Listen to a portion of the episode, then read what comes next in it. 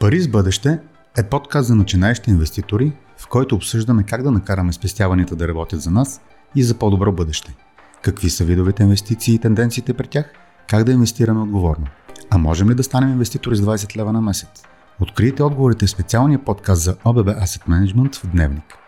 Здравейте! След като в първи епизод на подкаста Пари с бъдеще разбрахме какво означава да инвестираме, научихме всичко необходимо, за да направим първите стъпки. Сега ще си говорим за това, коя инвестиция е най-подходяща за мен, според моите цели и инвеститорския ми профил. Аз съм Тодор Туров и мои събеседници са Марио Панков, който отговаря за стратегията за продажби на инвестиционни продукти и Иван Димитров, главен економист и портфолио менеджер в ОБ Asset Management. Здравейте, господа! Здравейте! Здравейте. Как да определя какъв тип инвеститор съм и да преценя на тази база какво да сложа в инвестиционния портфел? На капиталовия пазар, по-точно на регулирания капиталов пазар, е прието от много години насам да се използва една оценка на самия инвеститор. Това е така наречения рисков профил на инвеститора като той реално представлява една форма, в която имаме различни въпроси, с които инвестиционният консултант се опитва да определи първо какви са целите на инвеститора, второ какво е нивото на риск, което той би искал да понесе и съответно дали има и някакви други допълнителни изисквания, например дали иска да инвестира отговорно и така нататък. А, след като бъде попълнен такъв въпросник, на базата на резултата, който се получава от него, инвестиционният консултант може да определи всъщност едно лице какъв тип инвеститора. Давам веднага един пример с наши колеги, които предлагат инвестиционни продукти в мрежата на банка ОББ. Те всъщност могат да направят подобен рисков профил на клиенти, съответно използвайки го по-точно използвайки резултата от него, да го насочат в посоката, която най-точно би отговорила на целите, които той си е поставил и разбира се на нивото на риск, което е сходен да асимилира.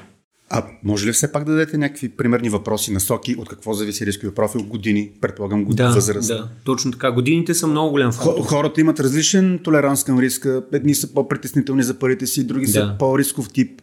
Предполагам, че в тази посока са въпросите. Ами знаете ли, това е много интересен въпрос, защото обикновено а, преди криза хората са доста високо рисково настроени, но след като се случи кризата, обикновено рисково профил им рязко се променя. А, това е в кръга на, на шегата, разбира се, въпреки че сме наблюдавали подобни случаи. А, като цяло, а, един от въпросите наистина е свързан с възрастта на клиента или по-точно с това какъв е негови инвестиционен хоризонт, за колко години напред той може да а, инвестира тези средства и а, да не ги тегли под някаква тяхна форма. А, друг въпрос, например, е а, как би реагирал при определени пазарни събития. Да кажем, ако а, днес инвестирате 1000 лева и утре тази сума спадне до 800 лева, вие какво ще направите като а, действие? Дали ще а, искате да си изтеглите веднага от инвестицията, а, дали ще искате да инвестирате още съответно, а, или пък ще останете инвестирани и ще чакате а, все още. Един въпрос също, който задаваме на инвеститорите е, например, за тяхното а, актуално финансово състояние, а, дали имат някакви задължения, тъй като на базата на тези въпроси ние трябва да определим а, а, колко би следвало те да инвестират. Не винаги най-добрият подход е да инвестираме всичко, което имаме. Макар и наистина в момента да сме доста притиснати от разни фактори, като инфлация, например, или пък да виждаме много висока стойност в по-низките цени на капиталовите пазари в определени моменти. Мисля, че съм чувал една, едно твърдение, че финансови консултант и съветник е нещо като личния лекар. Така, пред него финансовите въпроси, така е добре да споделяш повече неща, за да ти направи най-добрия да. профил. И... Точно така. Да ти даде най-правилните насоки как да управляваш парите си. Да, ако се доверим повече, съвета има по-голяма стоеност. Да. да. Аз искам само и да допълня нещо, да, че ние да. правим разлика между желание на един клиент да поема риск и възможност на един клиент да поема риск. Нали? И Марио го спомена, от огромно значение е дали сме минали през криза или не. Наблюдаваме, че като минем през една криза и изведнъж желанието да поема риск изчезва у нашите клиенти, а пък не винаги това е правилно от инвестиционна гледна точка. Работата нашата като инвестиционни консултанти е да образоваме клиентите и да ги насочим за правилни решения, които да им осигурят по-голяма възвръщаемост. Затова един млад човек има огромна възможност да поеме риск, защото на него му предстои целият живот. Ако той случайно си изгуби инвестициите в началото на живота си, има предостатъчно време да ги възстанови, докато един човек, който е по-близо до пенсиониране, няма тази възможност да поема риск. Ето как възрастта и къде се намира е, човек. Ето това е много важно уточнение, за да знаят хората според възрастта им как да разпределят. Да, да и да оформят хоризонта си. Основното нещо е, че няма еднозначен отговор, който да е подходящ за всички инвеститори, а по-скоро всеки си има собствен профил и според собствените му характеристики има подходяща инвестиция за него. Тоест може да обобщим, че има няколко ключови фактора като време, време възраст, да, възраст, толеранс към риск и така да. нататък, но всичко останало е субективно според конкретния инвеститор и за това е добре той да попълни този въпросник и да му се направи най-точен профил и как да инвестира. Категорично да, за да, да кажем така, за да увеличим максимално шанса да постигнем първоначално заложените си цели и очаквания, да, трябва наистина да попълним този въпросник, трябва да бъдем максимално обективен и да предоставим максимално количество информация на инвестиционния консултант, за да може той наистина да ни а, даде информирано решение. И когато говорим за толеранс към риск, неизменно идва и въпросът за инвестициите с нисък и висок риск. Може да кажете каква е разликата между тях? Кои инвестиции с нисък, кои с висок? И оттам думичката диверсификация на портфела, да дадете малко повече. Така, навлизаме в някакви финансови термини. Да. Да, да, ми ще се опитаме с прости думи да го обясним. Значи в финансите по принцип синонима за риск или онова, с което измерваме риска е колко много се лашка една инвестиция между плюс и минус. колко много тя варира, така наречената волатилност. Колкото по-волатилна е, колкото по- голяма е вероятността тя да, да не знаем дали ще бъде на печалба или на загуба, толкова по-голям е риска. И проблема е, когато сме инвестирали в нещо и дойде време да си приберем парите, да, си, да, да получим някаква възвръщаемост, дали тази инвестиция случайно няма точно в този момент да преминава през лош период пазара, например, и да се е лашнала на, в отрицателна територия. И затова инструменти, финансови фондове или финансови инструменти, които имат ниска волатилност, които не се лашкат много нагоре-надолу, те са безрискови или не много рискови, а такива, които са много волатилни, те са рисковите.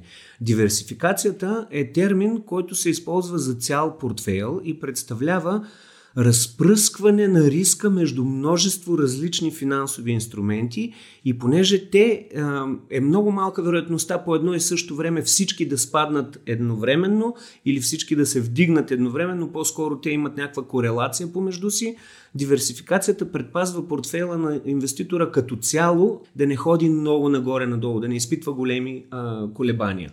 Аз тук ще използвам един великденски пример. Представете си, че боядисваме яйца вкъщи и решим да ги сложим всичките в една кошница. Ако бутнем тази кошница, вероятно ще си щупим всичките яйца. Ако обаче ги отделим в повече кошници или дори по едно яйце в кошница, а, шансът тогава да ги щупим всичките е много малък. Това е диверсификацията.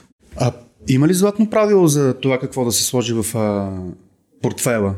Какъв дял да има, примерно, акции или облигации, или рисков, или балансиран вземен фонд, каква част да е в а, парични средства? Ами, както казахме и по-рано, за различните типове инвеститори има различен отговор. Например, за човек, който се намира в началото на инвестиционната си кариера, сравнително млад, да кажем, по-подходящо или там се препоръчва да бъде по-голямо теглото на акциите, които са рискови актив, този, който в дългосрочен план може да расте. Облигациите се водят за по-консервативен, по-нерисков актив, финансов актив и те се добавят в портфейлите с защитна функция. Те предпазват портфейла да не спадне много когато а, дойдат трудни времена на пазара. Така че хора, които, например, са в по-напреднала възраст, а, по-хубаво е да държат по-консервативни инструменти в портфейлите си, а пък хора, които са, им предстои много дълъг инвестиционен хоризонт и могат да си позволят да рискуват, биха имали голям процент акции в портфейлите си. Тук може би е хубаво само да спомена за един парадокс, тъй като Иван ни каза а, в един от предходните епизоди, че в финансите риски възвръщаемост вървят ръка за ръка.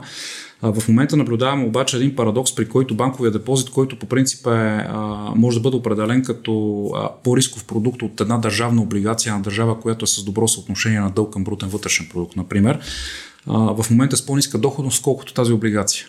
Коментирахме също в предния епизод за дългосрочността на инвестицията на база вече на профила, колкото да. е по-млад човек.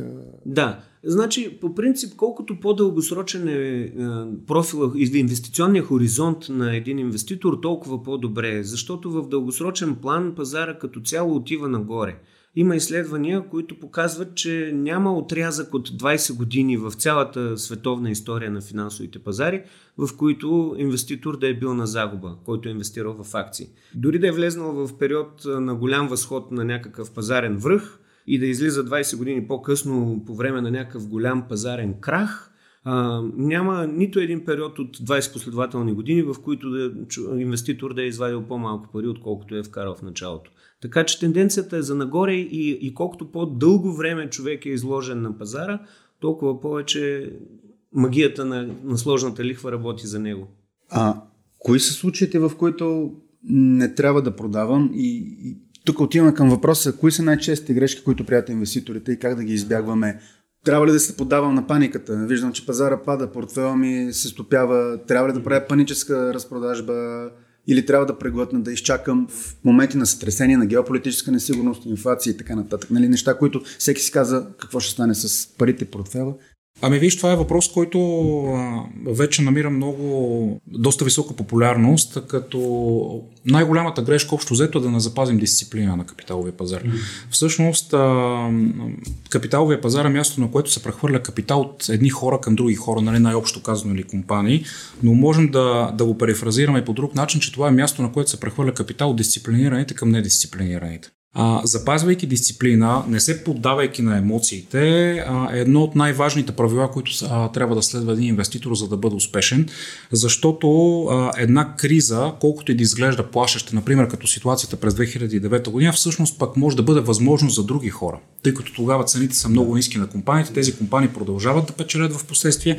И ако си представим един пример, в който искаме да купим една вещ с цел да я препродадем на по-висока цена, ние естествено искаме да я купим възможно най-ефтино и да я продадем най-скъпо. А, този тип а, пазарни спадове, например, а, могат да бъдат а, тест, но могат да бъдат и а, възможност. А, има цял колон на финансите, който се занимава с това нещо, нарича се поведенчески финанси като там има изключително много примери. А, може би сред най-често застъпените са, например, следване на старото. А, хубав пример мога да дам веднага с криптовалутите, тъй като много хора чуха за тях, че там се генерират много големи печалби а, през миналите години. Решиха, че и те ще инвестират без да направят а, никаква форма на анализ сами да се информират какво представлява това нещо, какви са рисковете, които са свързани с него и разбира се какво могат да очакват като доходност. Това е а, един много често срещан феномен, а, нарича се следване на стадото. А, друг такъв феномен е, например, заблудата на комарджията, когато намираме а, и, и се опитваме да предсказваме бъдещето по-скоро а, на базата на, на някакви а, тенденции, които ние забелязваме, които обаче нямат никаква обоснованост. В нашия случай, например, на капиталовия пазар, говорим за тенденции, които нямат никаква економическа обоснованост. Един хубав а, пример е петък 13. Ако попитаме слушателите в момента дали на всеки един петък 13 за последните 10 години са си водили статистика какво им се е случило, вероятно не са, но те ще си спомнят само тези петъци 13, когато им се е случило нещо лошо. Да. Но това означава ли, че е лош ден? Без статистика едва ли можем да заключим. А разделят ли се по някакъв начин инвеститори според целите им на това да правят инвестиции? Какво имам предвид? Някои може да инвестират с цел бърза печалба, да си купят кола, колево, апартамент – Други може да инвестират с цел да си направят пенсионен портфел, за да имат заделени пари след пенсиониране. Правите ли такава разлика, когато става въпрос за профил на инвеститор Ами ние правим такава разлика. Всъщност, когато говорим с инвеститори, ние обикновено им препоръчваме да останат инвестирани дългосрочно. Колкото по-дългосрочно, толкова по-добре. Като а, причината е именно в примера, който Иван даде а, днес, че ако а, сме инвестирали с хоризонт от 20 години, то в който един момент да си изберем, например, от а, пазара, винаги ще бъдем на печалба. Поне това е било. А, а, това са били историческите факти. А, така че като препоръка ние препоръчваме поне 3 години за, за повечето ни фондове. Когато един фонд, например, е с по-висок рисков профил, това означава, че ние можем от една страна да очакваме по-висока потенциална доходност, дългосрочен план, но от друга страна трябва да можем да преглътнем тази по-висока а, степен на промяна на цената на фонда, която е и нагоре и надолу. Да, аз ще се върна на доходността, да си поговорим малко и за числа там, но преди това ми е интересно колко да инвестирам от месечния си доход? Има ли някаква формула, процент, златно правило, което всеки трябва да спазва? И каква е минималната сума, с която, с която всеки може да влезе на капиталовите пазари чрез взаимен фонд? Ами аз пак ще се върна на а, горещата тема в момента, темата за инфлацията. Реално тези пари, които ние не използваме и които стоят така в, а, някакъв носител, а, са обект на инфлацията. Тоест, а, тя ерозира нашата покупателна способност. А ние именно за това имаме нужда от тези пари. Така че каквото не използваме, по принцип е хубаво да инвестираме в, а, в нещо. А, за тези хора, които обаче, да кажем, че имат по-натоварени бюджети, а, има разбира се препоръка. Препоръката обикновено е да се спестяват между 10 и 15% от а, месечния доход, за да има някакъв смисъл. Нали? Ако си представим човек, който да кажем е с а, много висок месечен доход, а, спестявайки по 20 лева на месец, едва ли ще му помогне по някакъв начин да си оправи живота в бъдеще. А може да се инвестира 20 лева на месец? Има ли такива варианти, фондове? Ами, Споменахте за вашия СИП, специален инвестиционен продукт. Има ли ограничения за минимална сума или се влиза от? Ами въпросът може би звучи малко утопично на нашите слушатели, тъй като обикновено инвестирането се свързва с необходимостта от голяма сума, но всъщност да, с а, СИПА, т.е. систематичен инвестиционен план, те могат всеки месец да спестяват а, и много по-малки суми, да кажем 20 лева на месец. А, и то могат дори да ги разпределят и а, в а, повече от един фондове. Аз задавам въпроса, защото много хора си представят инвестициите нали, за много от тях представите ми от филмите. Нали, това са Уолстри, това са едни хора в костюми, ръкомахане, лъскави коли и така нататък.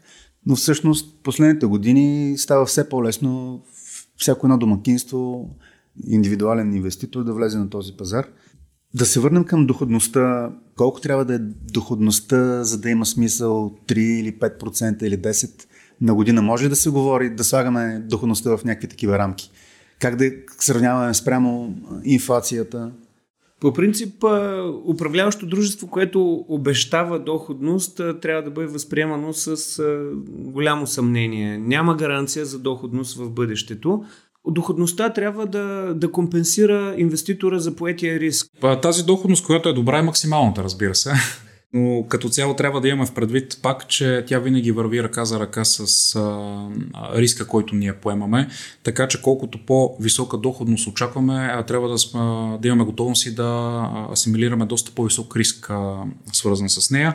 Като цяло целта пред а, по-консервативните стратегии е да изпреварят а, инфлацията, тъй като това е основният проблем за всеки един от нас като потребители а, вече по-умерено рисковите, например, и високо рисковите стратегии целят да постигнат а, по-висока доходност тази на консервативните. Колко може да бъде тя, много зависи от а, как се, това как се държи самия портфел, от инвестиционната политика на съответния фонд и а, други подобни фактори.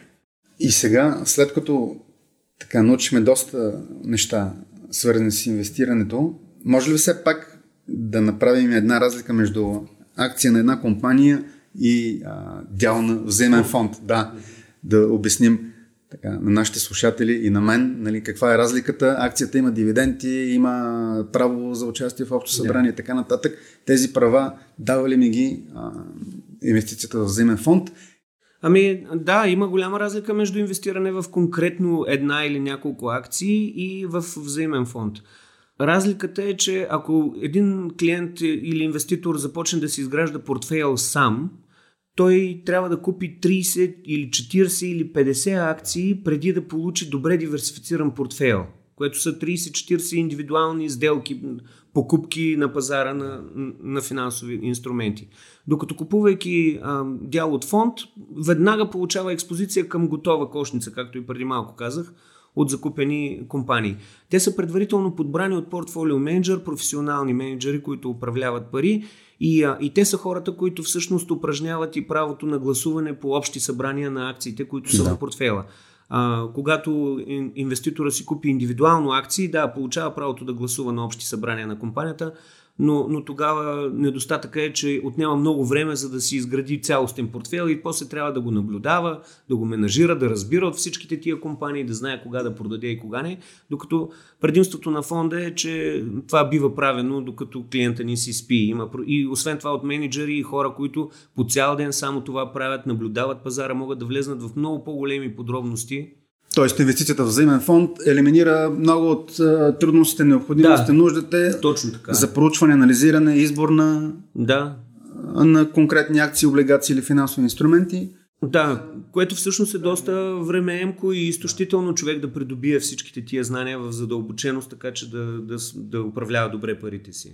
Не само, но, например, когато говорим конкретно за един фонд, инвестираш само в акции, там обикновено мащаба на самите сделки, които фонда прави е много голям и таксите, които се заплащат, обикновено са много малки като процент от а, а, активите на фонда, докато ако един инвеститор а, инвестира самостоятелно и той иска да постигне добре диверсифицирано портфолио, портфолио само от акции, достигайки до тези 40-50 позиции, би означавало, че ние трябва да разполагаме с доста голяма сума, за да можем да закупим всичките mm-hmm. тези позиции. Ако търгуваме с по-малка сума, то тогава самите разходи, които ще плащаме като процент, вероятно ще изядат доста голяма част от доходността, която очакваме от тях. Това обикновено притиска инвеститорите и ги кара да купуват все по-рискови акции, търсейки по-висока доходност да компенсират, което е капан и а, трябва много да внимават за него.